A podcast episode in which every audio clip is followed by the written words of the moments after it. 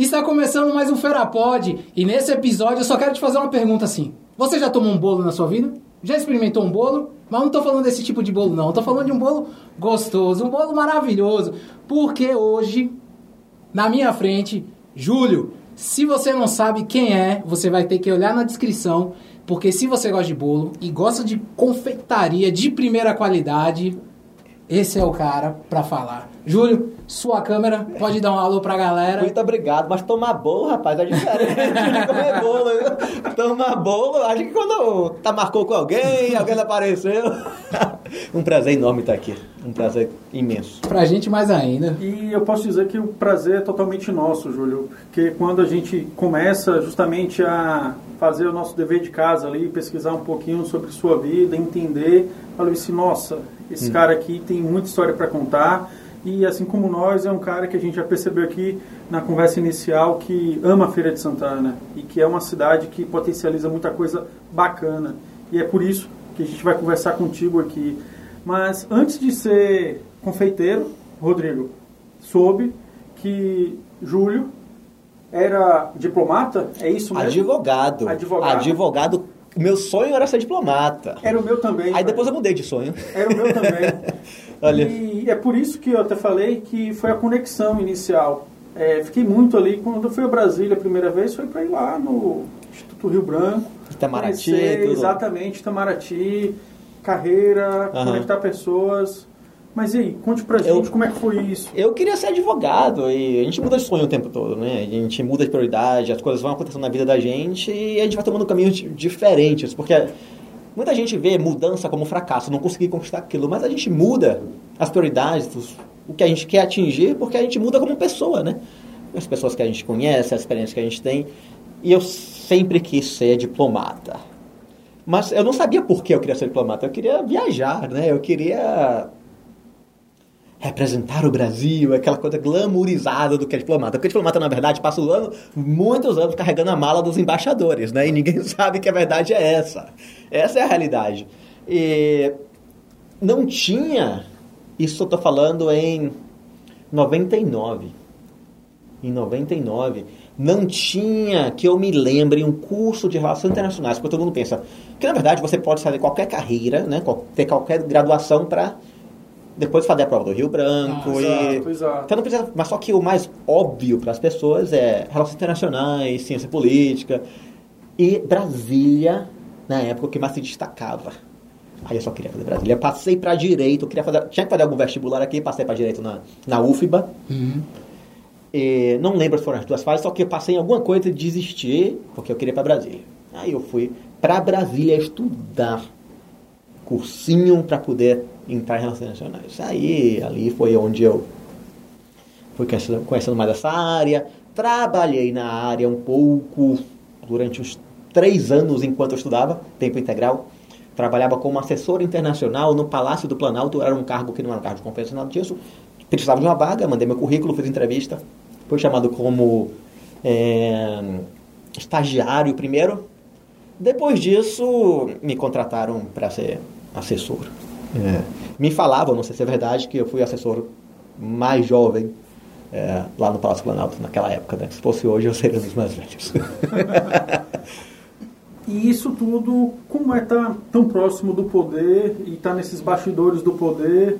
E como é que você estava se sentindo em termos de conexões, em termos de realização? Hum. Isso me ajudou muito, na verdade, a ser, ter esse traquejo, esse falar, esse impor um pouco o que eu sei no meu trabalho de hoje. Por quê? Quando você é tão jovem ali, você já é nesse poder visto como insuficiente. Talvez você não tenha a mesma experiência, a mesma capacidade técnica, ou que seja. Então já te olham assim, quem é esse? Então eu precisava muito mostrar o meu trabalho. Eu precisava me destacar pela qualidade do que eu fazia. Porque a gente intimida, né? Você chega naquele ambiente. Brasília, né? Brasília. Sabemos como é a realidade aqui são os grupos, as pessoas se conhecem, isso não é algo que você chega num escritório privado e que cada um vai fazer o seu trabalho. Não, ali é, é mais fechado. E eu fazia um trabalho técnico, como associação internacional. eu precisava mostrar a qualidade do meu trabalho. Então, eu trabalhava muito duro, trabalhava muito, muito, muito. Realizava o que eu tinha que realizar. Então, eu era talvez um funcionário público é, diferente do que as pessoas imaginam que é. Porque, na verdade, existe um, um preconceito em relação ao funcionário público que fala que o funcionário público é não trabalha. Só está ali ganhando. A gente escuta isso o tempo todo. Mas, na verdade, ali por trás, tem tanta gente dando duro para mostrar o trabalho. Não só para crescer, mas pela responsabilidade de estar tá lidando com algo público, né? Que não pertence a quem está trabalhando, pertence a todos. Então, eu tinha muito isso comigo. É, porque uma das frases que eu mais escuto em relação a funcionário público é tipo assim: ah, eles não dão valor porque quando o dinheiro é de todo mundo, não é de ninguém. Então, eles estão lá, se não tiver, tá ok. Que era um preconceito meu até eu começar a ter pessoas da família ingressando na área pública. E as suas conexões internacionais a partir daí desse trabalho? Me ajudou. Primeira, qual foi? Me ajudou. Era meu trabalho era ajudar na captação de recursos de doadores internacionais, instituições internacionais, bancos internacionais, para projetos de combate à pobreza, promoção dos direitos humanos, que era ligado à Secretaria-Geral da Presidência da República. Então eu estava o tempo todo em contato. O tempo todo em contato. Inclusive foi no Palácio do Planalto, com um trabalho que eu fiz com as Nações Unidas, com a ONU, que eu conheci é, reitor, professores da Universidade das Nações Unidas, que chama Universidade para a Paz das Nações Unidas, que é na Costa Rica. Sim. Que parece-me que a Costa Rica foi o primeiro país a abolir o exército, né? E doou um pedaço de terra para a ONU, que colocou a universidade lá para mestrado. E foi a partir daí que eu recebi uma bolsa, pelos contatos que eu tinha, pela capacidade técnica que eu tinha. Então comecei meus contatos aí. Comecei meus contatos aí. E eu fui fazer mestrado na Costa Rica, a partir daí. Né, eu desisti do, de, de Rio Branco, de tudo isso, porque eu queria sair, eu queria algo maior, eu queria ter um impacto mais imediato. E aí eu fui estudar direito, direitos humanos, um mestrado em direitos humanos com ênfase em direito internacional. Aí é ajudar o mundo, é o lado humanitário, é o transformar vidas. E foi aquilo que eu fui estudar na Costa Rica. Fiquei um ano e pouco lá. Certo. Aí você sai da melhor cidade do mundo, que é a Feira de Santana. Exato. Eu tô falando isso porque teve uma polêmica nas nossas redes sociais, porque Rafael veio Eu concordo aqui, que é a melhor do E mundo. a gente discutiu assim, porque Rafael, ele é um day trader, é. ele podia morar em qualquer lugar do mundo, porque ele é um dos maiores do Brasil, e ele escolheu viver em feira. Uhum. E aí eu faço o questionamento. Você sai da melhor cidade do mundo, que é feira. Verdade. Foi para Brasília. Foi para Brasília. Depois Costa foi Rica. Costa Rica e Agora eu estou na Inglaterra. Aí depois, pronto, é o... Mas você ainda teve outros, outros países também, não Sim, foi? eu, Quais eu, países? Durante minha universidade você faz cursos e né, faz, fica um tempo em alguns países, se você quiser, fazendo programas. Eu fiz intercâmbio nos Estados Unidos, aí eu fiquei um... Não me lembro quanto tempo, alguns meses na Rússia, é, fazendo um curso em, nas relações Rússia-América Latina. Passei um frio danado, depois que eu cheguei em dezembro. Tava tipo menos 40 e pouco. Mas você estava mais ao norte da Rússia? Fiz uma parte de Moscou e uma parte de São Petersburgo. Não me procure no mapa, é. coloca o mapa aí. Mas independente. É frio. É... Tava muito frio, tava muito frio. Velho, menos 40. Tava muito frio. Eu saí de Brasília, né, pra lá. É, também pela Argentina, uns cursos na Universidade de La Plata. É, isso, né? É, não foi pouca coisa, não. Destino final, Londres. Destino final, Londres. Destino não, destino atual. Atual, é, Londres. atual. Final ninguém sabe onde vai ser. Tomara que seja aqui. É. De verdade. Tomara que seja aqui. E o destino atual foi Londres. E chegando em Londres, como foi? Eu fui Londres. E por que Londres? Por que Londres? Eu fiz mestrado em Direito Internacional. Eu não podia atuar na área jurídica porque não tinha graduação. Você podia fazer o mestrado, que, é, que na verdade é um direito internacional mais focado em direito, em direito de tratados internacionais, Nações é. Unidas, não é um, um, direito do dia a dia, mas eu queria usar aquilo para atuar. E eu pensava muito nos Estados Unidos. Londres foi um caminho não diria que mais fácil, mais simples, porque você pode pegar qualquer graduação reconhecida pelo governo britânico, como minha graduação em Relações Internacionais na UNB, que foi lá que eu estudei na Universidade de Brasília, é, era reconhecida, eu podia transformar, converter essa minha graduação, fazendo alguns anos de estudo, em direito, pela metade do tempo, algo assim, do que seria estudar tudo novamente a graduação. Aí eu converti em direito.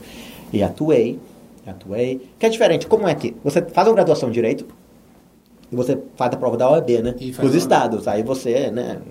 A OAB serve Atua- em qualquer estado? Não, tem OAB específica para os estados. A não ser que tenha mudado. Eu posso estar enganado, eu não sou Eu não- advogado a aqui. eu, eu, eu, eu acredito que você faz OAB específica para estado. Se algum estado serve para mais de um, não sei, mas Mas, específico. o, mas a, a carteira não vale Isso aí eu não sei. de Brasil? Isso aí eu não sei. Até porque eu não sou advogado aqui. Certo.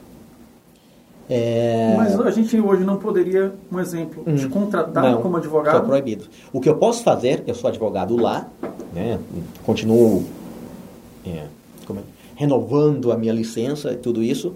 Você pode me contratar como consultor jurídico com direito aplicado ao que eu conheço, que é o direito de lá, Reino Unido. Nossa. Na verdade, é, é Inglaterra e País de Gales, não é Reino Unido todo. Então não tem uma espécie de revalida para, Para o Brasil, não. para o direito, no caso? Para aqui, não. Até porque os direitos são, são diferentes. Aqui você é baseado na Constituição, você tem que memorizar as leis, aquele negócio muito formal do livro.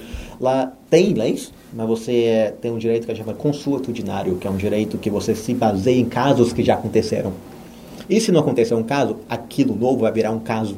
E a partir dali você vai pegando similaridades entre os casos, aplicando a casos novos e ver como é que aquilo se encaixa, se não se encaixa. Então é, é muito. é, talvez seja menos previsível, porém é mais justo. É assim que eu vejo. Faz sentido. Porque a justiça brasileira todo mundo reclama. Então vem uma pergunta aí no ar. Júlio, você chegou a trabalhar nos maiores escritórios de Londres. Sim.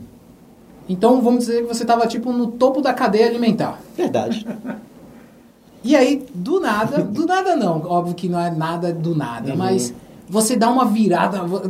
Essa história você não virou, você capotou. Foi verdade. Você capotou e se encontrou num ambiente de. O primeiro passo foi a confeitaria. Como foi que isso aconteceu? Eu digo que eu não saí do direito porque eu não gostava.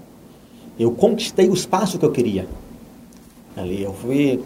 Estava muito bem na carreira. Estava no alto, estava progredindo, estava ganhando bem, estava o que eu queria. Eu encontrei algo que me fascinava muito mais. Que foi a confeitaria. Por isso que eu fiz essa transição.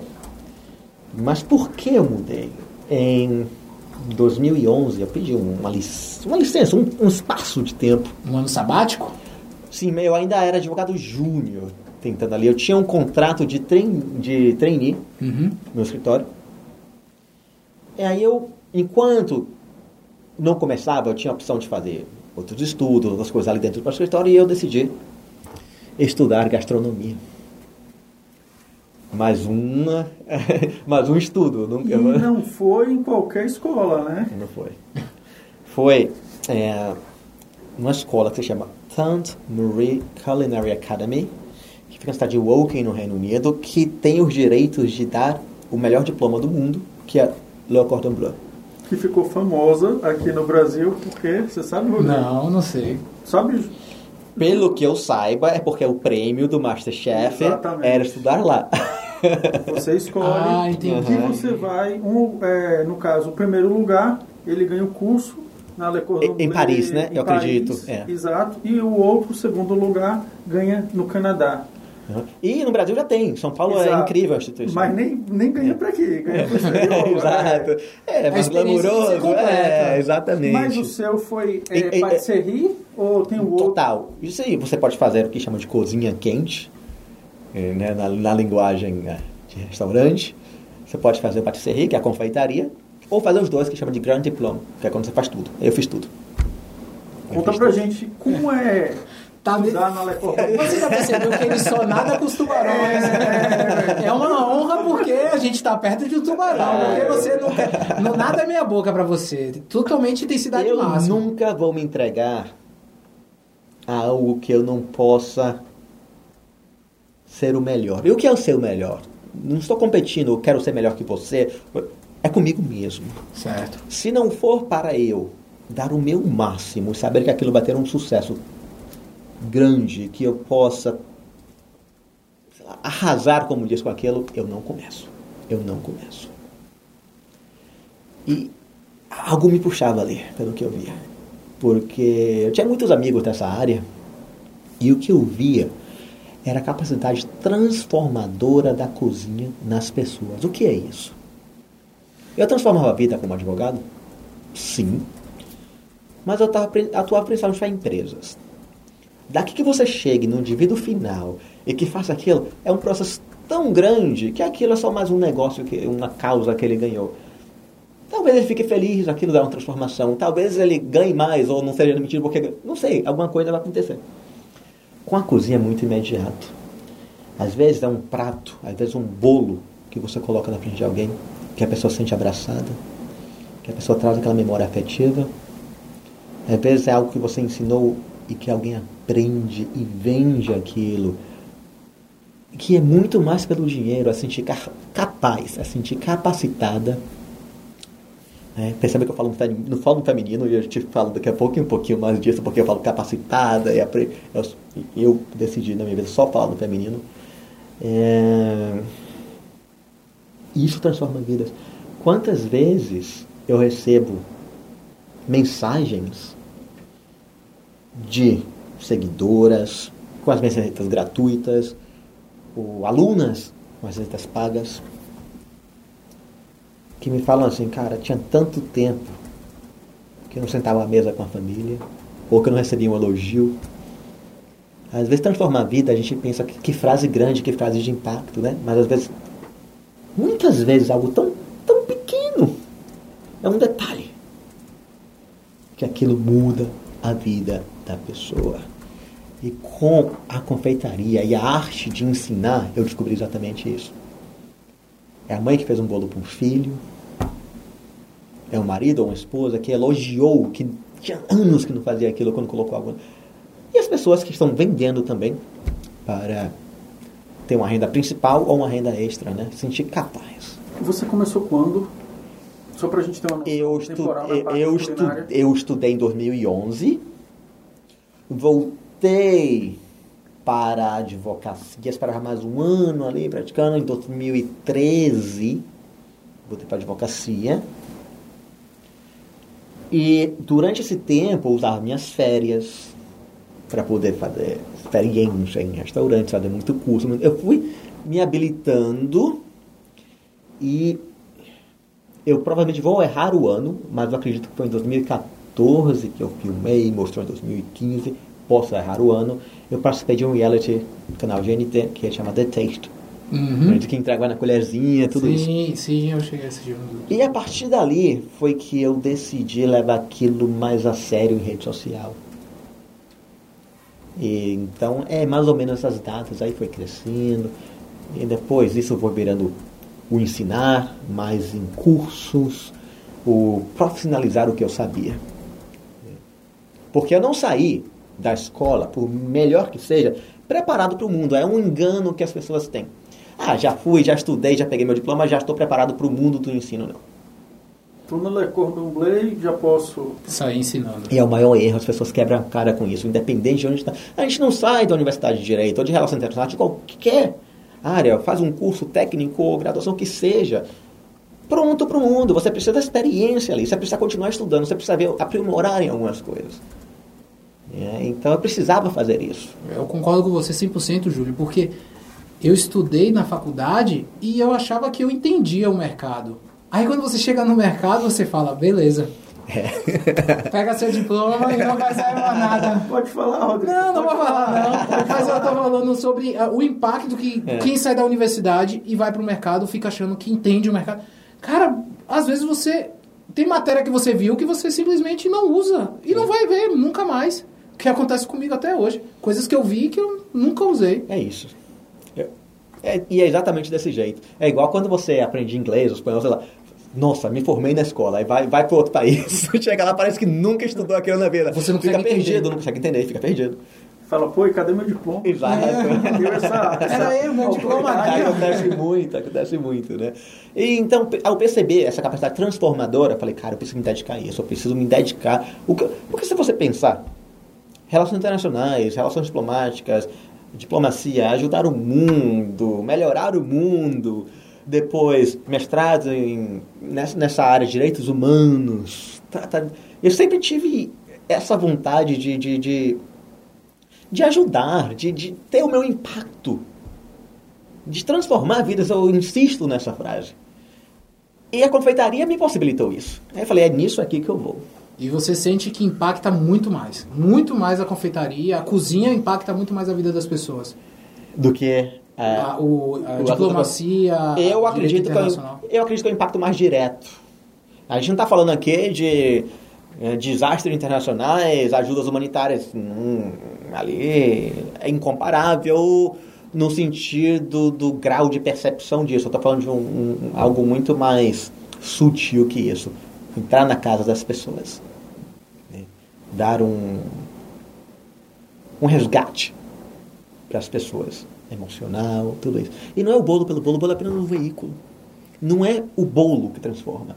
É o que significa na vida das pessoas. Por exemplo, e eu sempre falo, quando a pessoa me pergunta, Júlio, esse curso é para mim? Ou esse bolo é para mim? Será que eu, sei lá, sei lá, quero comprar um curso seu, será que é para mim? Eu falo, o que você quer com isso? Que pessoa, eu não falo se a pessoa, se o bolo de chocolate é molhadinho, é fofinho, é delicioso. Cara, isso aí ela já está vendo ali, tem uma, já uma palavra ou outra aqui. Mas o que é que você quer com isso? O que é que isso vai causar em você? Né? Qual é o seu objetivo? Eu quero aprender bolo bom, sim, mas para que você quer aprender esse bolo bom? É para fazer na sua casa? É para fazer para sua família? É para vender?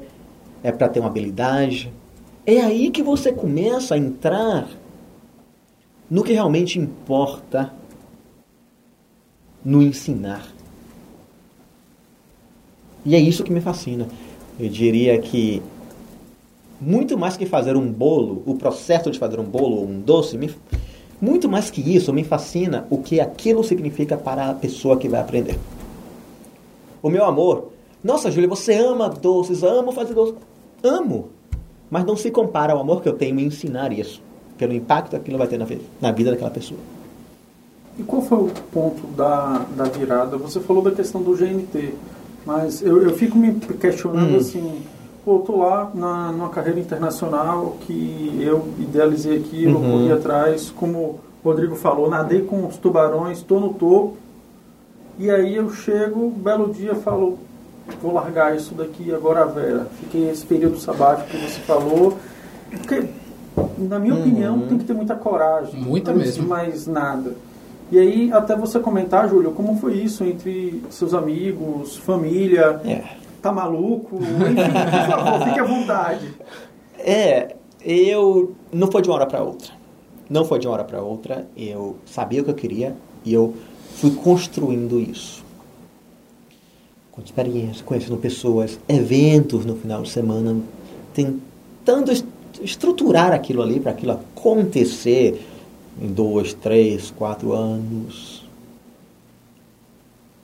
Para chegar uma hora que eu tivesse que decidir entre uma coisa e outra não existiu um momento específico de um acontecimento que eu falei agora vai.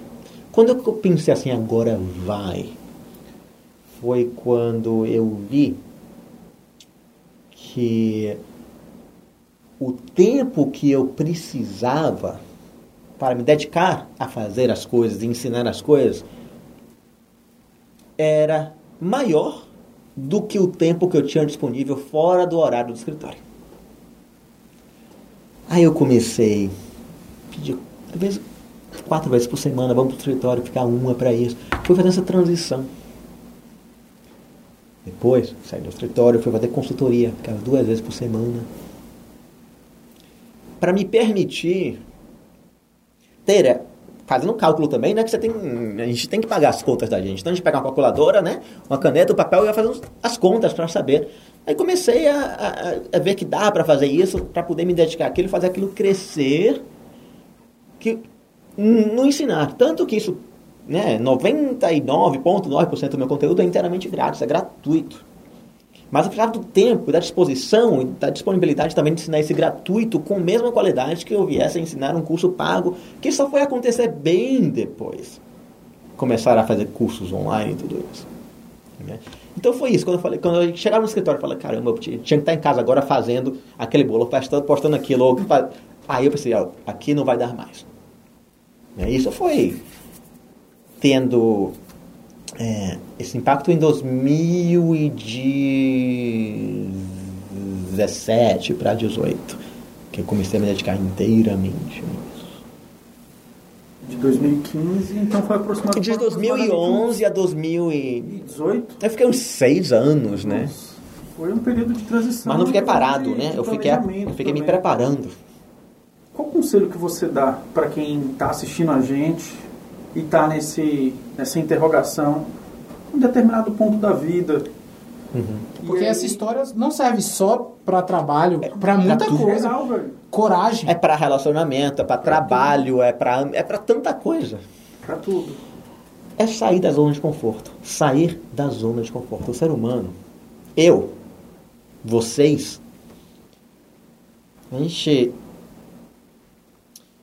não quer se machucar. A gente não quer fracassar. A gente não quer. A gente corre riscos, mas não está preparado para as consequências daquele risco. Então a gente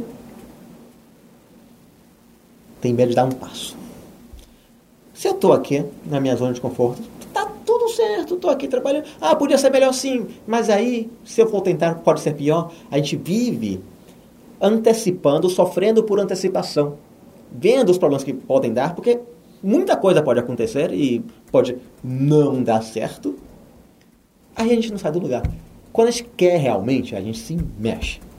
Se você não dá o primeiro passo para tentar. Meu primeiro passo não precisa ser uma coisa gigante, precisa largar o seu trabalho imediatamente. O primeiro passo pode ser como fazer, vamos fazer um evento no final de semana para ver como é isso. Vamos nos mexer aqui.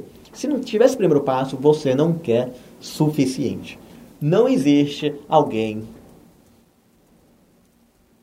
que vai se mexer para tentar fazer alguma coisa acontecer sem querer suficiente, sem desejar aquilo, ou sem aquilo arder em você. E mim. E mim. E alguns riscos são impossíveis de você antecipar. Você pode imaginar isso, pode ser que aconteça, mas você não tem garantia. A única garantia que você tem sem você se mexer é que você não vai chegar em lugar nenhum se você não se mexer. Verdade. Aquele, aquela frase que eu sempre atrelo a Albert Einstein. Resultados diferentes fazendo as mesmas coisas. Isso nunca você vai conseguir. Não vai. Porque, Não ô, Júlio, você, quando você fala sobre isso, eu acho que impacta Diego, impacta Alan, hum. impacta quem está assistindo, me impacta. São momentos de tomar decisões.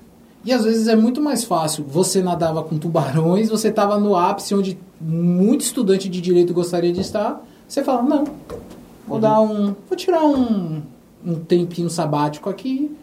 Vou ver que eu vou fazer evento de confeitaria no, no fim de semana. De semana de alguma coisa para os amigos ali, para os amigos. E depois. Eu, podia estar descansando em casa, né? é, né? Trabalhei é, duro durante a semana e podia estar descansando. É, e aí eu estou fazendo isso, estou gastando meu tempo, minha energia fazendo mais e convertendo isso, impactando as pessoas. Paula Cassarola, Cassarola né? É, Cassaroli falou: a primeira rede social da humanidade foi a culinária porque juntava todo mundo na mesa para conversar. Olha. E assim, eu falei, é verdade. Também. É verdade? É verdade, porque a minha família de São Paulo e a minha mãe, por muito tempo, era só come quando todo mundo estiver sentado na mesa. Ninguém come antes. que era um, era um momento de um trocar meio... ideia. Uhum. E aí você pega essa transformação, vai fazendo, vai mudando. Pô, eu, eu tava aqui pensando, se eu tivesse em Londres, trabalhando no escritório de direito, se eu fosse da área, uhum. eu ia estar tá Tô feito. Será mesmo? É, eu sei que não ia ser. Será mesmo? Será que você não ia querer algo suficientemente, grandemente, mais do que aquilo naquele momento? É porque é. a gente atrela grandeza. A gente glamour, a gente transforma isso num glamour. Cara, é. eu tô em Londres, no maior escritório, ganhando bem. No maior escritório. Porque a gente atrela a grandeza à dificuldade. Porque é, é difícil chegar nesse Muito. ponto. Mas você chegar lá e você fala, ah, tá bom, é isso aqui. Não é, não é de Não, eu desmerecendo. Não, é, eu tô falando entendo, exatamente. Já, aquilo já não te preenche. Não te preenche. Você assistiu Suits, aquela série? Não, mas eu sei o que você está falando.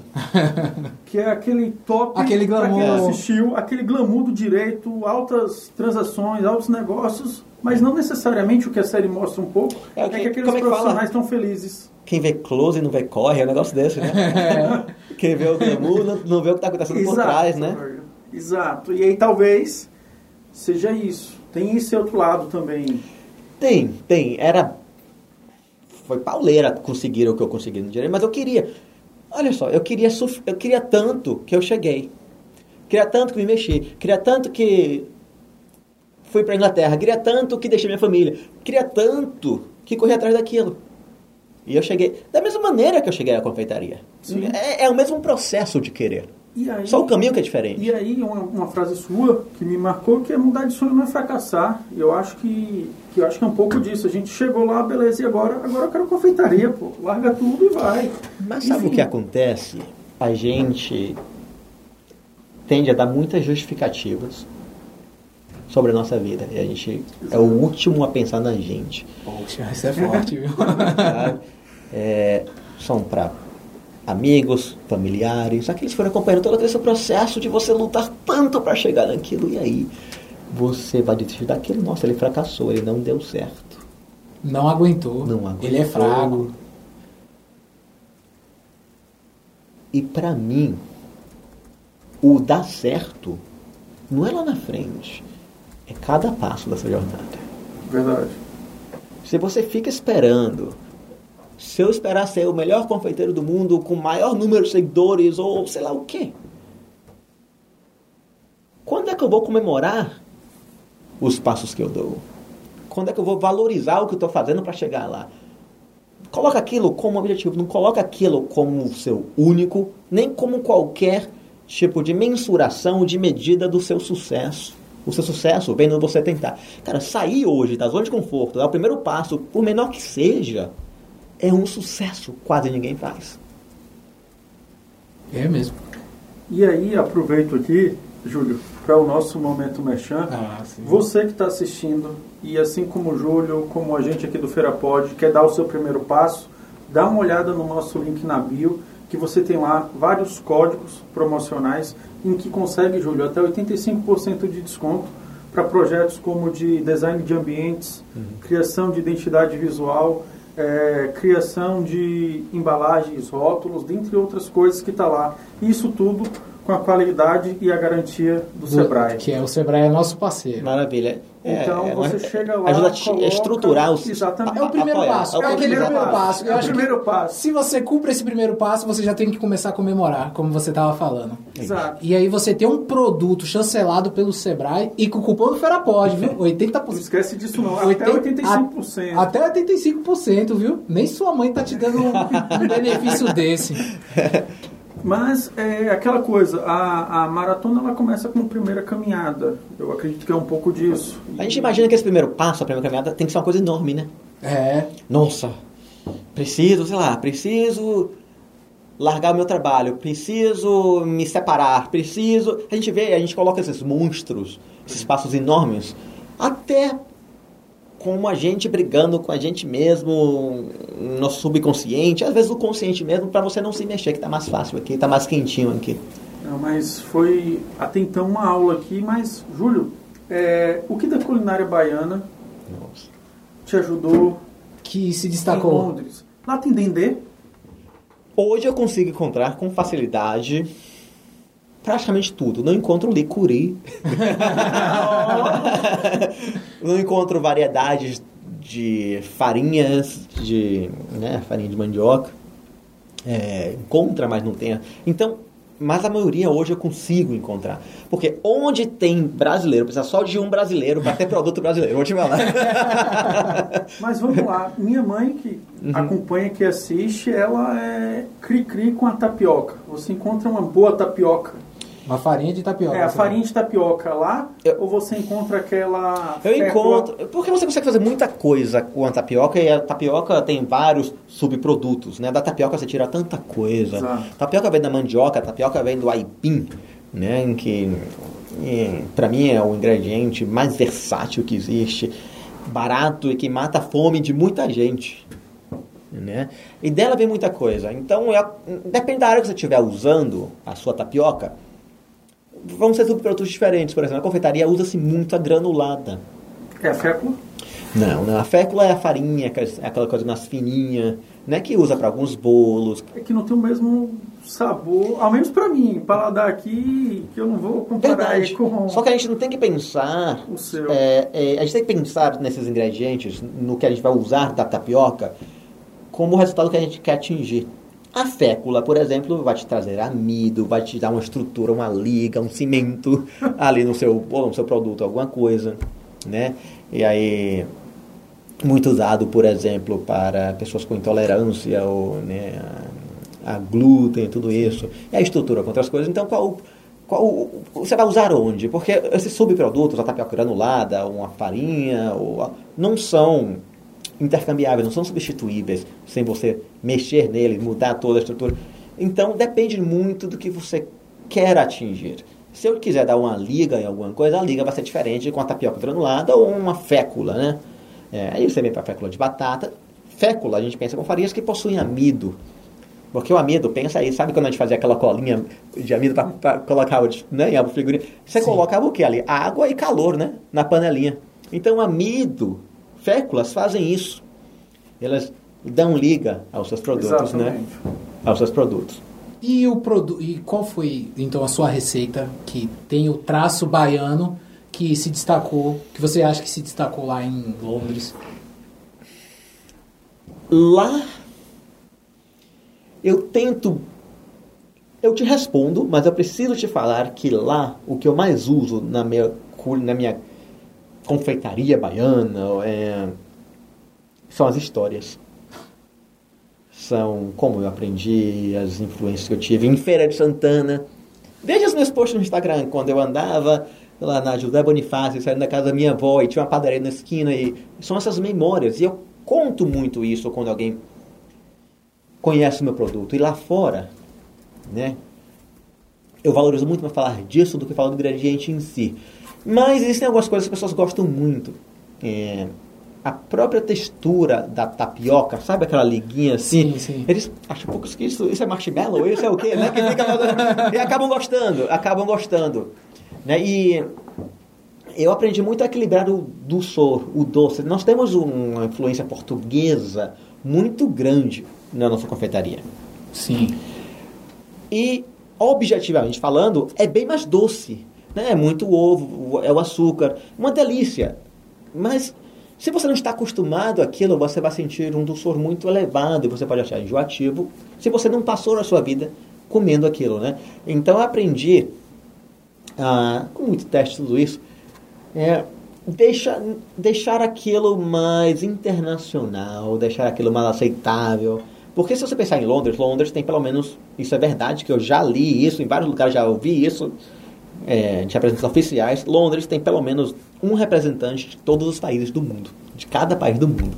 Então é muito diverso. E pra- então meu desafio, quando eu fazia eventos, tudo lá, era encontrar alguma coisa que fosse daqui e que agradasse todo mundo. E às vezes não é tirar o açúcar. Olha só, esse negócio do açúcar é até interessante. Não é, às vezes não é tirar o açúcar. Às vezes é equilibrar a receita com outros ingredientes, são até os processos, o tipo de açúcar que você usa. É, para deixar algo muito, muito equilibrado. Tanto que muita gente hoje faz minhas receitas aqui, comenta, nossa, que tá muito equilibrado, tá muito gostoso, eu consigo comer isso aqui inteiro, né? E a gente está vivendo uma fase muito difícil em questão do em relação ao açúcar. Muito, muito, muito difícil. É, por toda a indústria de alimenta- alimentação saudável, sem isso, sem aquilo, querem tirar. Né? Tudo que é free, tudo que é sem, Sim. parece que é saudável, né? Na cabeça das pessoas. É uma indústria muito poderosa, uma indústria multi, multibilionária, né? E que tem crescido muito com o medo colocado nas pessoas. Aqui eu não estou falando de pessoas que têm problema de diabetes, pessoas que por saúde né, é, tem que reduzir ou eliminar um açúcar. Estou falando de pessoas que têm medo de comer, né? Por causa dessa pressão. Sim. E é algo muito, é algo muito perigoso, né? São, muita gente precisa de um acompanhamento ou psiquiátrico, de psiquiátrico ou de um médico por sua relação com a comida, mas muita gente tem um medo que consegue tirar se começar a observar é, essa imposição, essa lavagem cerebral de que açúcar é isso, que açúcar é aquilo, que açúcar. As pessoas têm medo. E a confeitaria traz tanto afeto e as pessoas tiram isso da vida e sentem a falta daquele carinho, a falta daquelas memórias, tudo isso. Por que eu te falo isso? De vez em quando, de vez em quando, chega alguém para lá. Tem um bolo que leva 300 gramas de açúcar. A pessoa já vê aquele, meu Deus, 300 gramas de açúcar. A pessoa não pensa. Ou não sabe que, por exemplo, um açúcar, aproveitar que a gente está falando dele, entra ali não só para adoçar um doce, um bolo. Ele tem funções, o açúcar da umidade. Lembra que ele vira uma calda? Sim. Ele até dificulta é, a formação do glúten. Ele, ele deixa tudo mais fofo, mais macio. Ele, inclusive, ajuda até seu bolo crescer, sabe? Não, eu não entendo é, nada de cozinha. É, e, então as pessoas não pensam nisso e veem o açúcar é como é aquele vilão. açúcar, né? Exato, exatamente. Então, eu tenho tentado, até recentemente, fiz até vídeos sobre isso. Muita gente agradece por hoje enxergar isso diferente. A pessoa não pensa que é um bolo, vai tirar, sei lá, 10, 12 fatias, a pessoa pensa no bolo todo. Aí eu falo, se você chega ao ponto de se preocupar que aquele bolo inteiro tem essa quantidade de açúcar, o seu problema não está no açúcar, está na sua cabeça. ô, ô, ô, Júlio, e assim, é, eu lhe confesso que quando eu vi um dos seus vídeos, assim, falei, Júlio tá fazendo apologia que o açúcar tal, o açúcar é prazer, o açúcar é vida, o açúcar, eu falei assim, velho, e aí, justamente por conta de você ouvir tanta coisa. É, é para ajudar, não é apologia ao açúcar, é apologia ao bem viver, a tirar o medo das pessoas. É encontrar o equilíbrio. Sim. É encontrar o equilíbrio, porque pega a maioria, eu arrisco falar a maioria de um produto sem isso, sem açúcar, sem isso que você encontra no supermercado. Vira o rótulo e vale tudo que coloca para poder tentar te dar. Nunca vai ser a mesma coisa. Nunca vai... Você sabia que. E haja sódio. Exato. Que já tem retenção, um monte de coisa, né? Faz mal, um monte de coisa. Se parar para pensar que quando você tira alguma coisa, você tem que colocar outra no lugar para poder te devolver, nem que seja algo similar, é, comparável. É, você começa a se assustar. Mas você já viu sem isso, sem aquilo. Nossa, tudo que é sem eu posso comer à vontade. É sem culpa. Né? As pessoas começam a entupir de tanta coisa, achando que estão arrasando. Eu vejo gente se entupir de açúcar demerara, com pelo quilos e quilos e quilos. É, o açúcar demerara virou moda. E, é. e, essa sua fala, Júlio, me lembra muito a, a de uma pessoa que está, inclusive, para vir aqui, que é um defensor da indústria de pão, o seu João. A gente já fez o convite, ele está para vir. Porque ele fala o seguinte, Diego, eu me estresso muito porque demonizar o pão. Quando você chega, uhum. eu estou lembrando aqui da coisa, Geralda, me perdoe aí, mas falam bem assim, corta o pão. Primeira coisa que o nutricionista fala. É. Corta o pão. Corta o pão. E aí... Essa mesma indústria corta que açúcar, eu estou te falando foi o que fez isso. Corta o açúcar. Mas assim, ele fala algo muito similar quando eu disse que é o seguinte, o problema não está no pão. O problema é que tá você comer um saco de pão. e o que você coloca dentro do pão? Também. Você coloca queijo, você coloca presunto, você coloca ovo, você coloca bacon, você coloca mortadela, você coloca, enfim. Isso é equilíbrio. N coisas, mas o problema tá no pão. No pão.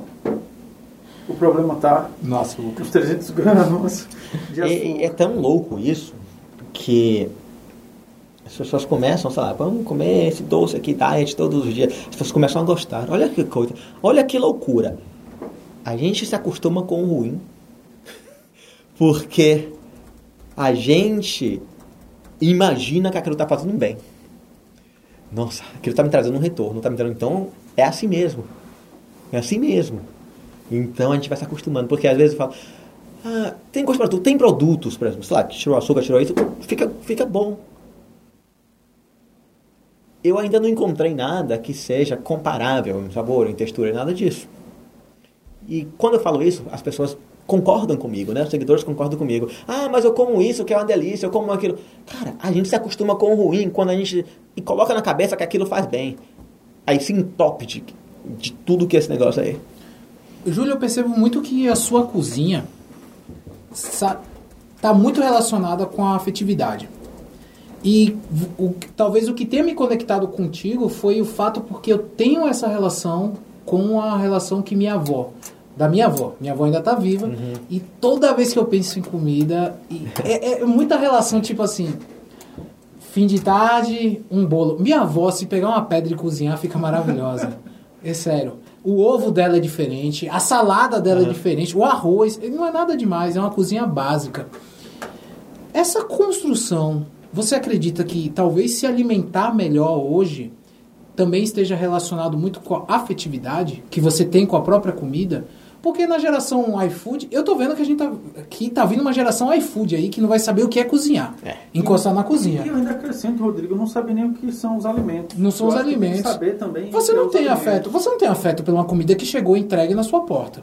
Eu não consigo ter uma relação de afeto, como eu tenho uma relação de afeto de ver minha avó fazendo macarrão. Minha avó sabe fazer tem razão. O, o, a massa e faz o macarrão. Razão. E aquele vai ser o melhor macarrão para você. Ah, vai, trazer, vai te trazer um prazer muito maior do que só o comer ou se alimentar. Só o ato de comer. E o fato da família estar junto. Com certeza. São as tais das memórias afetivas que nós falamos, que já está tão batido esse termo, mas que é muito, muito real, né? É... Eu não tenho dúvida que a comida é muito mais que se alimentar. Se a gente pensar em confeitaria, cara, a gente não precisa de doce, de bolo, de brigadeiro para viver, para sobreviver. A gente não precisa de, de, de do que ele traz para a gente, nutriente, nada disso para sobreviver. É algo opcional. É algo que você não vai pegar nutrientes dele para você. Por isso que eu fico um pouco revoltado quando vem com cozinhas disso funcionais, tal e tal e tal, que começa a enfiar um monte de coisa, colágeno, um monte de coisa dentro do brigadeiro. Cara, deixa o brigadeiro quieto, procura isso em outras coisas. É, porque eu acho que isso é tentar se enganar, isso é tentar isso é tentar tirar uma culpa de onde não existe culpa. Se eu penso em doce, comemorações, festas de criança, mesa é. de família, tá ali um doce. Roubar brigadeiro. Tirar isso de você, e aqui eu não tô falando de pessoas com alergia, intolerância, nada disso. Estou pensando, tá falando da pessoa no geral. no geral. Tirar isso é tirar não o seu açúcar, não o seu doce, não o seu glúten, não a sua lactose, nem tudo que você está endemonizando, que você nem precisa tirar aquilo, se você tiver um equilíbrio. É tirar a afetividade que você está falando. Tirar suas memórias. Não tem afetividade maior do que aquele pratinho de festa de aniversário de criança. É. Que roubar você... o doce e levar para casa. e você leva para casa. Ia ser aquela história. Não vá na mesa do brigadeiro, não. Quando a vermelha tá toda esburacada. E eu não lembro se ainda tem, mas tinha umas balinhas, né? Era que enrolava num papelzinho. De coco? Não, enrolava num papelzinho, tipo papel crepom, sei lá Isso, que era. Que, e, aí e ficava todos os fiapinhos saltando, aquilo era sim, massa, pegava de mão cheia. Aquilo era. Bota no bolso é. Aí hoje você fica na mesa procurando se tem alguma coisa sem isso ou sem aquilo. Ah, isso aqui tá fit, isso aqui eu vou. Vai, vai comer o um melão. um pastel de forno. É, é porque, Júlio, quando você fala, eu, eu te entendo completamente por causa dos excessos. Eu acho que uma pessoa que se você faz um bolo que dá 12 fatias. Ela tá preocupada com os 300, com os 300 gramas de açúcar. Essa pessoa tá com um probleminha ela aqui. Não é no bolo, é na cabeça. É. E isso é muito sério. Porque esse processo de te fazer crer nisso, de fazer uma lavagem cerebral, você se sente tão culpado que você precisa de acompanhamento médico. Isso é muito sério. A gente brinca, mas Cara, o problema de distúrbios alimentares é muito grande. É muito grande. Não é causado só por trauma, por isso, é causado muito também pelo que colocam em você com essa indústria multibilionária de que comer isso sem olhar o rótulo é uma coisa maravilhosa, porque é tudo sem, sem, sem, sem, sem, sem, sem. Então a indústria para você, no caso, qual é? Benéfica demais. Não, qual é para quem precisa. Qual é a do segmento, no caso? Porque assim, se a gente quer tirar o açúcar, se a gente quer tirar o pão, a gente quer inserir outra coisa. Outra coisa. Teria algum porque a tapioca se tornou uma coisa, Era uma coisa maravilhosa, agora tá virando vilã. Agora é. Tá. Porque é cheio de carboidrato. Ah, pronto. o jogo virou. o jogo é. Oh, e o cuscuz? O cuscuz da Coitado do cuscuz. É o demônio. Coitado do cuscuz. É, é, o próximo, é a próxima vítima, é, já tá na lista, né? Daqui a pouco a gente vai comer comida sintética. É o caminho, né? Não, aqui vai ter as doses certas de você comer. Da tua E necessidade para deixar muito claro, nutricional. é, um- é uma indústria, é um segmento que eu respeito muito para quem precisa isso. Se você tentar enfiar na cabeça de uma pessoa que não precisa, que ela está se matando comendo um pedaço de bolo, um pedaço de bolo, você está agindo de má fé para ganhar dinheiro em cima daquela pessoa. E você tem coragem de falar isso. Porque a indústria, como você falou, é uma indústria Poderoso. pesa- poderosa. Eu tenho convicção do que eu estou falando. Mas eu quero saber o seguinte: tem acarajé em Londres? Rapaz, congelado. O quê? Você encontra Eu acho que é tipo aquela. Você pode colocar no forno, ou você, isso, ou você pode. Nas lojas brasileiras, açougues brasileiros, tem, tem bastante. Cara, você pode levar e fritar. Mas aí você fica pensando, E aí? fri- ficar com aquele cheiro de dendê encruado no seu sofá. porque em Londres fica tudo fechado. A gente não abre janela em Londres. Tem, tem casa que a janela é tudo travada por causa do frio, por causa disso fica. Oi, aquecedor, eu, não, não tem ar-condicionado. É raro abrir a janela. Aí começa, aí você fica assim, cara. Aí acaba Mas colocando air fryer, não sei o fritar quê. no- Pode entender, coloca air fryer, um monte de coisa. É bom, Né, mata, A carajé não é fraca. Essa geração. Chegamos, viu? Eu já fiz pra alguns eventos, a Carajé, tudo. Não é fry? Não. Ah, no Dendê, né? Na panelão ali, Ah, já. sim. Com a cebola dentro pra, pra não queimar o. Porque você comentou, da, já que Diego fez a pergunta da carajé, um, algum amigo seu gringo comeu um bolo de tapioca e falou que era ruim? Nunca tive essa experiência. Impossível, né? Nunca tive. Aí eu já coloco, eu coloco doce de leite, que é muito conhecido lá, eu coloco cima, aí prata É mesmo? Aí fala, começa a falar, é brasileiro, o povo já gosta. Tem diferença das suas, dos seus seguidores brasileiros e dos londrinos e do mundo geral, assim, no, no contato? Como é que você avalia? O, o, o meu público é um público de língua portuguesa, principalmente brasileiros. No Brasil e morando em outros países, tem muita gente nos Estados Unidos, muita gente em países europeus. Tem públicos portugueses, tem alguns públicos na África, né, algumas pessoas na China. Tudo de língua portuguesa, concentrado principalmente no Brasil. Os Estados Unidos é grande também. É, então eu não tenho, eu nunca tive a intenção de criar esse público ah, aos poucos. Eu estou curtindo tanto o processo de mostrar para o brasileiro uma confeitaria ensinada muito bem, nos mínimos detalhes. Cara, enquanto. Eu só posso falar por mim mesmo, né? Do que eu estou fazendo, cara. É, Sei lá, eu vejo muitos vídeos, muitas pessoas ensinando em 10 minutos o que eu levo para ensinar, muitas vezes em duas horas. Porque eu sou do detalhe. E o detalhe não é, olha como você vai mexer a cor dessa espátula. Não. O porquê você está fazendo aquilo. Porque aí você vai reconhecer o que você fez de errado se você errar. Eu sempre falo, se você seguir 100% do que eu faço, é impossível. Não tem jeito. Eu me aposento hoje, se der errado. Era isso que eu ia perguntar. É pra qualquer um? Porque. Pra qualquer um. Porque eu vou falar por mim, velho. Eu já tive algumas experiências gastronômicas quando morei sozinho, morei fora e tal. E o negócio era. Não te ensinaram bem. O YouTube, eu vou culpar o YouTube. O YouTube é muito rápido, né? Eu vou É. culpar o YouTube. Porque como é que faz um feijão? Como é que faz um arroz?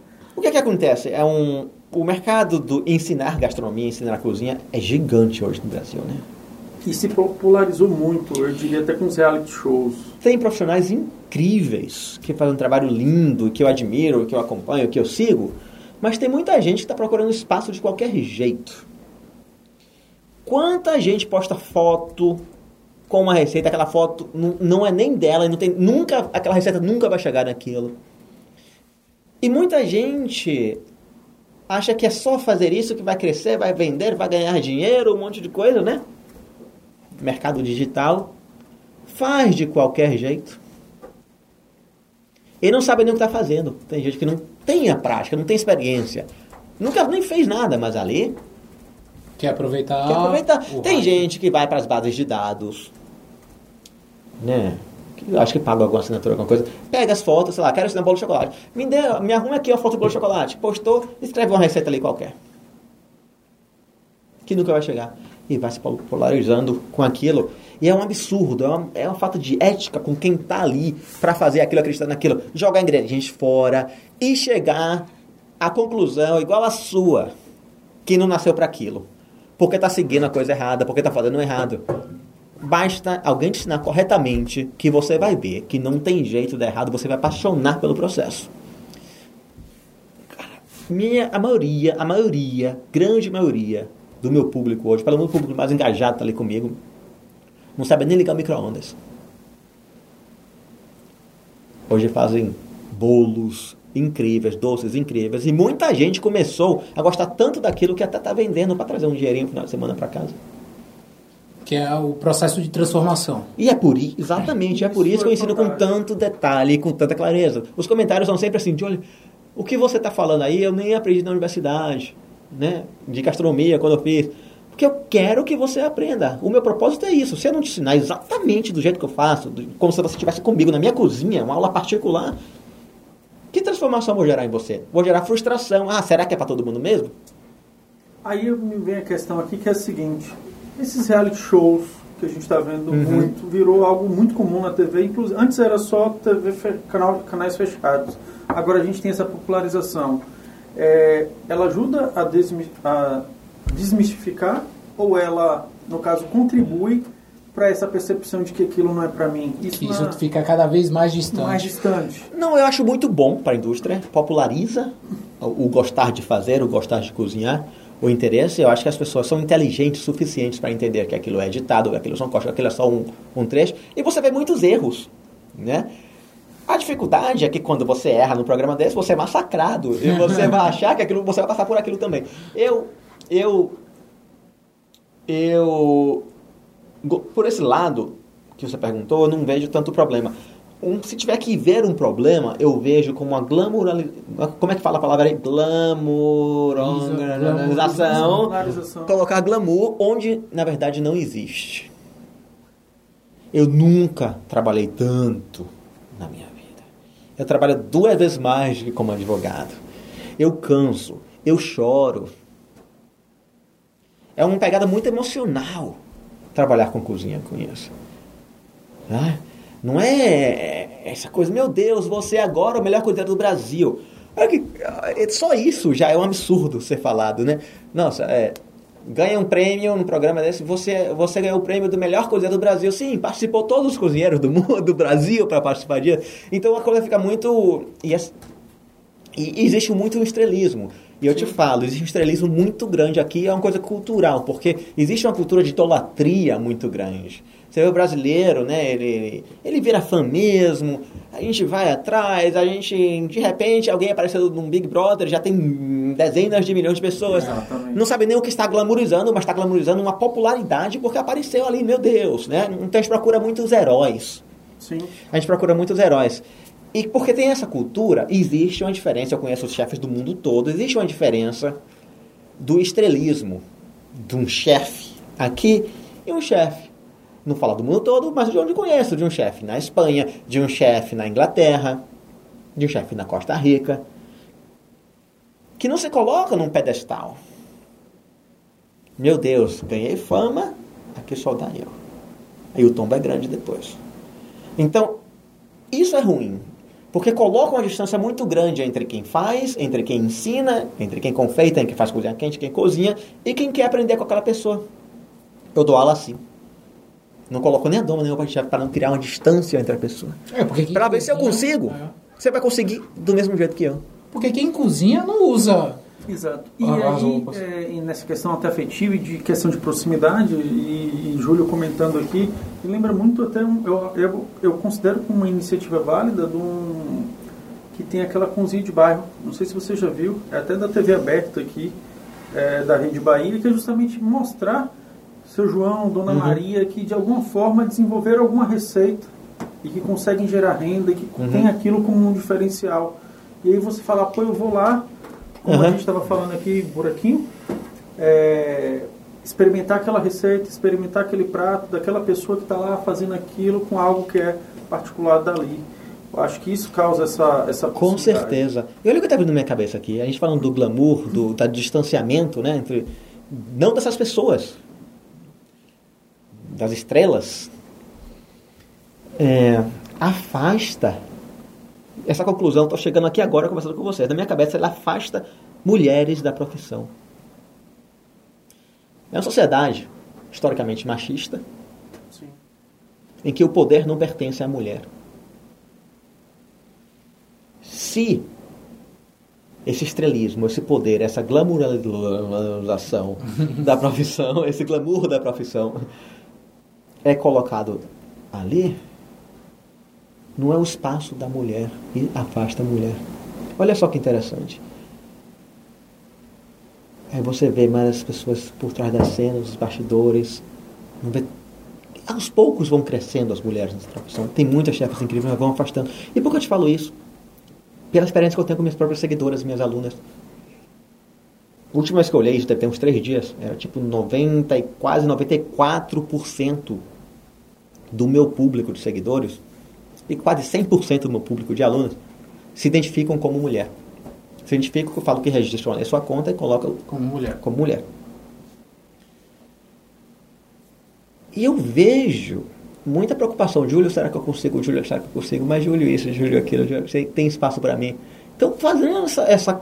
Eu acredito que isso tem um, um- um- um- afeta de alguma maneira. E é por isso que eu falo no feminino.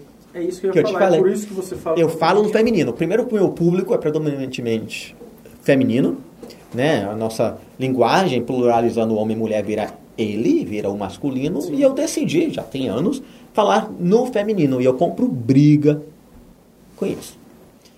Compro briga com isso, né? E muitos homens chegam e comentam. Geralmente o homem não comenta, mas quando comenta, é no feminino. Ah, eu estou me sentindo É excluído. no sentido hater, né? É. Quando comenta, é, É já mesmo, pra... estou me sentindo excluído. Aí eu falo, a mulher não vai se sentir excluída se eu falar ele, então ela não tem o direito de se excluir. Então eu peguei a maioria do público, vi a pessoa que precisa mais de, de empoderamento, acreditar na capacidade de comunicar, que se conecta comigo, e eu vou falar no feminino. E tem uma questão do que você falou aí, Júlio, e que a gente observa, né, sem pesquisa, sem nada, que é o seguinte: é, sempre foi aquela coisa de que cozinha é um local para mulheres, tal, tal. Mas quando você vai para os realities, que você vê, São chefes. são chefes. Você, vamos pegar o Masterchef que é o mais em evidência, dois homens e uma mulher. Você não tem o contrário, duas mulheres e um homem. Aí você vai pro da Globo, eram dois homens e uma mulher.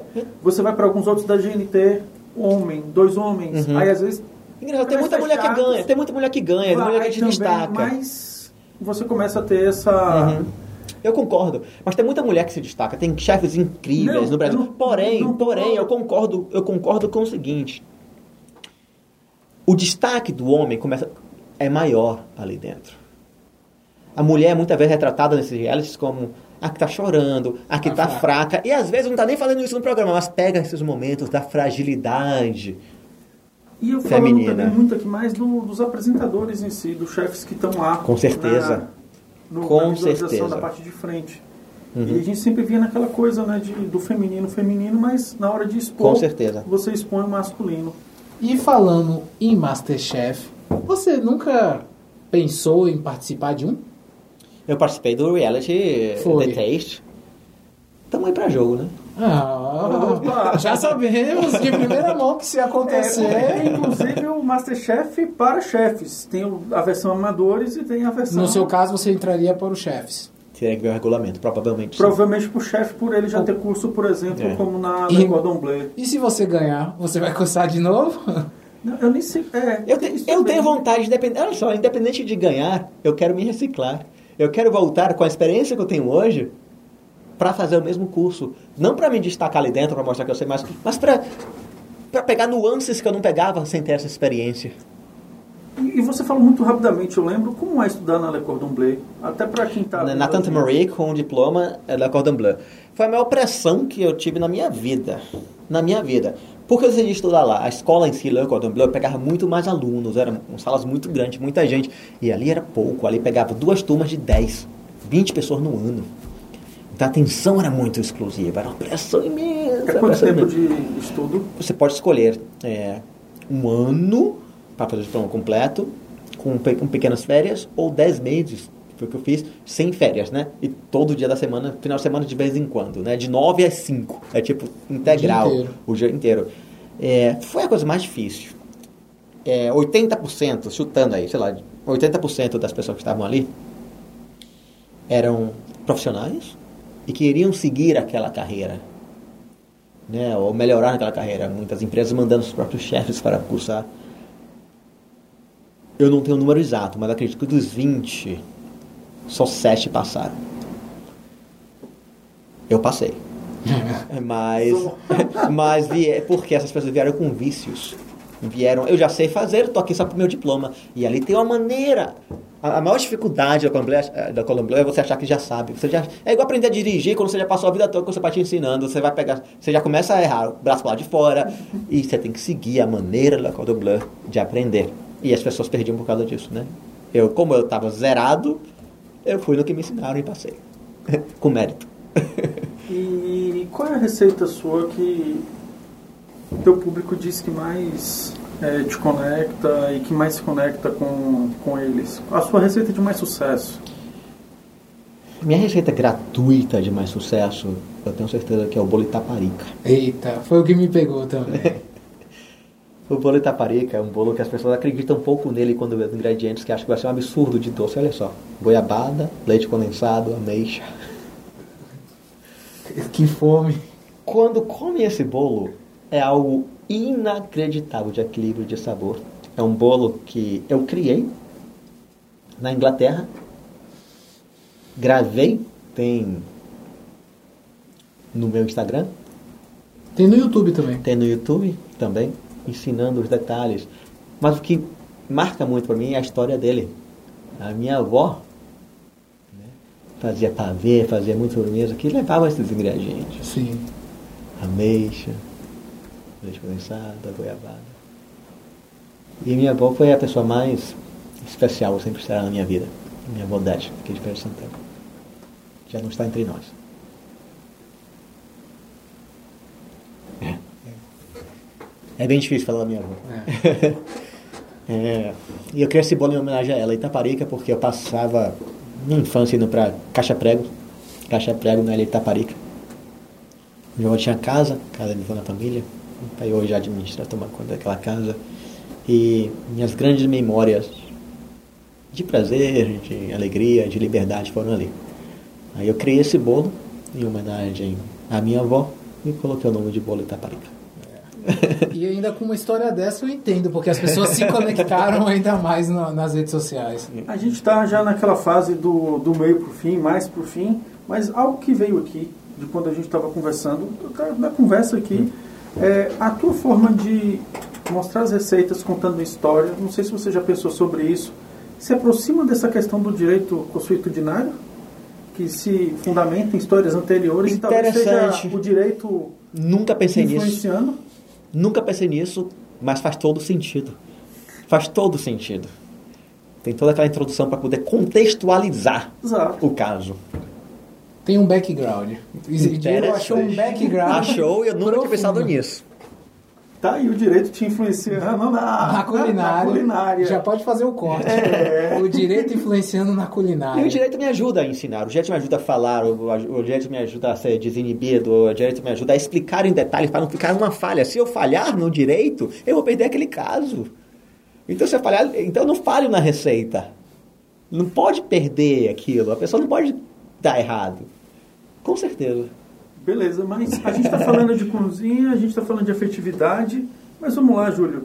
É, não é tão comum, digamos assim, homens cozinhando e mostrando, e entre as seguidoras é comum as cantadas de chegar lá no chat e falar, e aí, quando você vai cozinhar pra mim e tal? Rapaz, a, eu diria que a cada, 10 fotos, a cada 10 fotos de bolo que eu recebo que fizeram, um é nude, né? eu não exagero. Não. O pior é que mandam é, no. Zorra, velho. Mandam em. No Instagram. Sabe aquela fotinha que desaparece? É, é um negocinho azul que você só sim, vê uma aquela vez. que você né? pode ver duas vezes e some. É. Aí quando você clica, É, eu diria que. achando que é um bolo, É, a cada 10. Zoa, Esse corte tá bom, viu? Esse corte tá bom, diretor. a cada 10 cantadas que eu recebo, né, são é, a cada 10 cantadas que eu recebo, eu diria que sete são de, de homens e duas são de mulheres, né? ó, surpreendente. Surpreendente, considerando que O meu público é predominantemente feminino. Por isso. 95% que você falou? 94. 94. 94% e predominantemente a cantada masculina. É, é muito interessante essa, essa, essa como eu diria, essa não é realidade, não é logística, essa, essa dinâmica né, do, do DM, do direct, tudo isso, né? Cozinha e afetividade. Em tudo. E geralzão, geralzão mesmo. E a gente tem condições de comer os bolos, os doces, o açúcar de julho presencial em algum momento. Como é que tá isso aí já falando de futuro? No momento, no momento, fazendo, né? É só seguir, vai ficar igualzinho o que eu faço. Você vai provar o meu bolo feito por você mesmo. É, existem projetos futuros que ainda estão saindo, saindo do forno, eu diria. Ó, então. Brasil, Londres ou só em Londres? Ou em todo, É, ou em feira e Londres. Por que a gente não começa por aqui? É, aí, Oferecendo. opa, vai ser, vai ser interessante. E já se sinta convidado para fazer o lançamento nessa Pronto. no ao vivo, No ao vivo. do Feira Massa. Pode. Com degustação, né? Com, com, melhor ainda. Pode ser com açúcar? Com certeza. Por favor. Aqui a gente não vai comer isso. o, 12 fatias de bolo de uma É vez isso, só. é o E se fosse açúcar, aí vai falar, pô, o que, é que ele tá colocando ali? professor? Aprendi aí, aprendi isso, entendeu? Então tá marcado, a gente vai inaugurar isso aqui. Júlio, pro encerramento, eu tô com uma dúvida Uhum. que eu quero que você sinalize, até pro próprio Feirapod e para qualquer pessoa que tem vontade de ingressar dentro das redes sociais, canais Uhum. digitais. Qual foi seu primeiro contato com o mundo digital? Qual rede você escolheu? Eu escolhi o Instagram. Você começou no Instagram. Foi, porque é muito. A comida é muito visual, é a foto, é pelo Instagram, é, né? Foi criado para ser um álbum de fotos, que Sim. ali você tem um, um apelo, né? Hoje, mas hoje tem uns textos também, a legenda são enormes aí, ficando todo contexto. Mas para mim foi muito óbvio ser no, no Instagram, né? É, pelo tipo de conteúdo é, que, que eu ofereço, que é muito visual, que é a foto, né? Não é um conteúdo só estático, mas tem um conteúdo dos vídeos, mas é o cortar, o mostrar muito perto, algo um pouco mais curto. Eu acho que as pessoas vão muito ao Instagram para conhecer novidades. As pessoas vão bastante ao YouTube para ver vídeos de receitas específicas, né? É, eu sou nos dois canais. O Instagram é um excelente lugar para começar, na minha opinião. O que é o sucesso para você?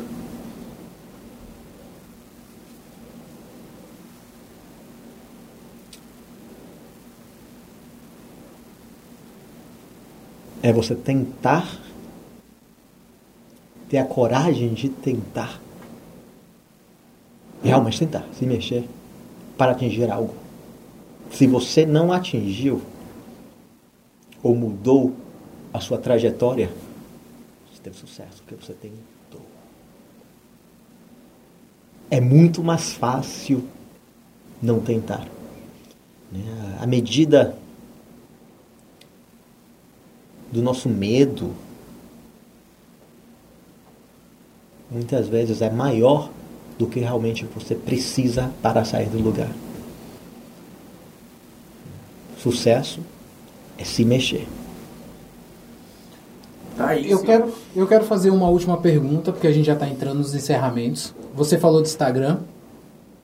O prato está bem organizado. Tipo, vou usar o exemplo do Masterchef. A apresentação do prato é importante. É. Com certeza, né? Porque você tá vindo, você vai sentir o cheiro, sei lá, vindo da cozinha no restaurante, você não sente, né? Ou, e, e- e ainda mais no Instagram, você não tá sentindo cheiro de nada. Ah, Você não tá pegando, você tá provando, você tem que passar aquela sensação para a pessoa. Mas você olhar as minhas fotos, eu não tenho aquele um, um bolo todo arrumadinho num prato, tudo assim. Eu vou muito pelo eu- pela textura, por você estar tá parecendo tá dentro daquele bolo ali, daquele doce. Eu foco, foco, foco bastante no que é, né? Então depende da sua proposta. Tem gente que gosta daquela coisa toda arrumadinha, com as flores no canto. Depende da sua imagem, ah, qual é a sua identidade de marca, qual é a sua identidade visual, como é que você quer que as pessoas te reconheçam. Tantos meus seguidores falam, estão ali passando milhares de pessoas no Instagram, baixa uma foto minha, já me reconhece. Procurar essa identidade. Se a sua identidade for um prato arrumadinho, ótimo. Se a sua identidade for uma fatia ou um prato desarrumadinho, que seja a sua identidade e que aquilo faça sentido para o público que você está captando. Então, é importante muito mais num restaurante que no Instagram. Perfeito.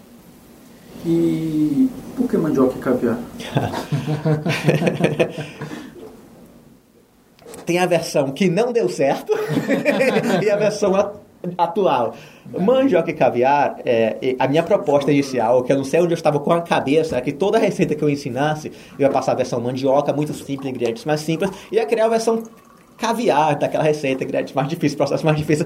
Onde é que eu ia ficar fazendo duas receitas no meu negócio? Não, não aconteceu, aconteceu umas duas vezes, três vezes. E aí foi ficando, e aí foi ficando. É um É. belo nome. Eu É. gostei. Gostou?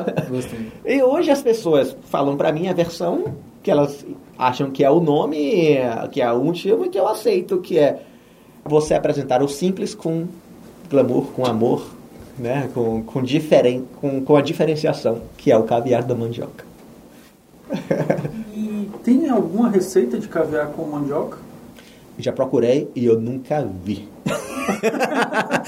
Vamos ter?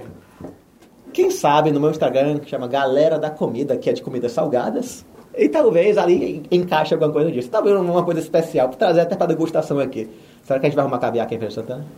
Boa pergunta. Aqui em feira você acha Aqui em tudo. Feira acha tudo. Tudo. Aqui é a melhor cidade. verdade, verdade, E eu viu? continuo levantando essa. Feira de Santana é a melhor cidade do mundo. Vocês podem criticar o que for. Ninguém sai daqui. Vocês criticam e fica todo mundo aqui. Vocês não sabem o que é trânsito, porque eu tô lembrando disso. É mesmo.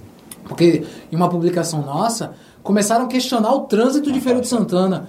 Vocês não sabem o que é trânsito, de verdade. Você não sabe o que é ter a possibilidade de almoçar em casa. Exatamente. Isso só acontece ainda aqui, feira. É isso mesmo. Para mim é, um, é o lugar que eu mais amo, que tenho mais prazer em, em divulgar na minha vida. Júlio, sua câmera tá ali.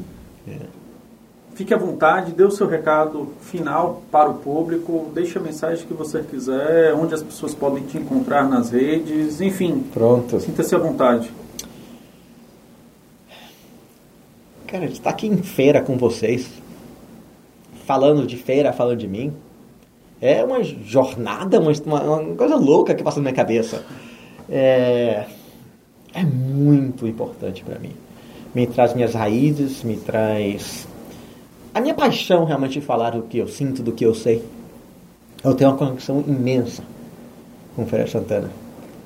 É, então, o meu público você que já me acompanha ou que começou, né, que me conheceu aqui agora, saiba que toda a minha inspiração, a minha conexão, a minha afetividade no ensinar vem do que eu recebi, do que eu construí aqui nessa cidade. São minhas memórias, são os carinhos, são o que formou a minha base. Que às vezes você fala, "Ah, é pelo prazer de ensinar, é por isso. Tudo isso, vamos transformar vidas. Mas eu só consigo fazer isso, sinceramente, pelos valores, memórias que eu adquiri aqui. Né? Quando você for me acompanhar no Mandioca Caviar ou no Galera da Comida, no meu canal Júlio Kathleen no YouTube, espero que você sinta exatamente essa conexão com ensinar, com você aprender, com é muito além de um bolo bem feito. Isso aí você sempre vai encontrar, eu te garanto. Muito além de um macarrão bem feito. Você vai encontrar. Foca no aspecto transformador, que é o que eu realmente quero entregar. Júlio, muito obrigado. Você é o tipo de persona que o Feira Pod sempre gosta de conversar, porque você é um feirense que nadou com os tubarões em Londres e mesmo assim se transformou de novo e agora vem transformando o cenário da confeitaria. Continua nadando. E continua alta. nadando em alta. Velho, é um prazer imenso Obrigado. conversar com você aqui pro Feirapod. Somos pequenos, somos modestos, mas assim, a gente gosta de mostrar esse potencial. É, eu, simplesmente, muito obrigado por aceitar o nosso convite e por estar aqui com a gente hoje. E aproveitar para agradecer a Marcos Uhum. e agradecer também a Marcelo, que foi um dos primeiros a Verdade. falar de ti. Verdade. E fez essa conexão e logo depois como são essa questão da energia, né? E aí logo depois eu marco É. e aí fez com que as coisas aconteceram e coincidiu de você estar por aqui também. Obrigado. E a grande questão, a gente já está encerrando, é justamente isso. Você já comeu caviar em Feira de Santana? coloca, coloca aqui nos Comente aí, comentários. Comente aí. Onde a gente acha. É o mais E importante. se quiser mandar, É, exatamente. A caixa postal tá aí. É, endereço, está aqui no Hub. Se você não conhece o Hub, é, Júlio esteve aqui hoje com o Marco e conheceu a estrutura. Agenda a tua visita, vem cá e traz um caviar também que a gente aceita. E fico no desafio aqui, quando você vier, Júlio, de falar da- do teu novo projeto, de, da gente poder fazer essa degustação. Olha o meu desafio. Eu vou, em algum momento, fazer uma das receitas. Eu vou fazer um doce. Opa. Eu, eu vou me quando vier aqui, você vai trazer o que você fez para experimentar. Não, não, aí não. Agora você. Aí não. Diretor, eu vou Diego, fazer. Eu vou- Não, eu vou fazer. gravado. Pra mim. Eu vou fazer. Vai fazer pra mim. Não, aí não. Aí não. Aí Você vai fazer e Júlio vai Pra, avaliar. pro- pra provar que Não, se você aí- seguir vai ficar igual ao Aí meu. eu não posso, eu não posso. Mas eu vou fazer Vai. e vou. Galera, é isso aí. Siga a gente nas redes sociais. É, compartilhe esse vídeo e dê o seu primeiro passo. Eu acho que a grande dica de hoje é justamente isso, de que o sucesso está no primeiro passo, de que você pode ir além, fazer aquilo que você quiser, o que você dá na telha. É isso aí. É nós, valeu.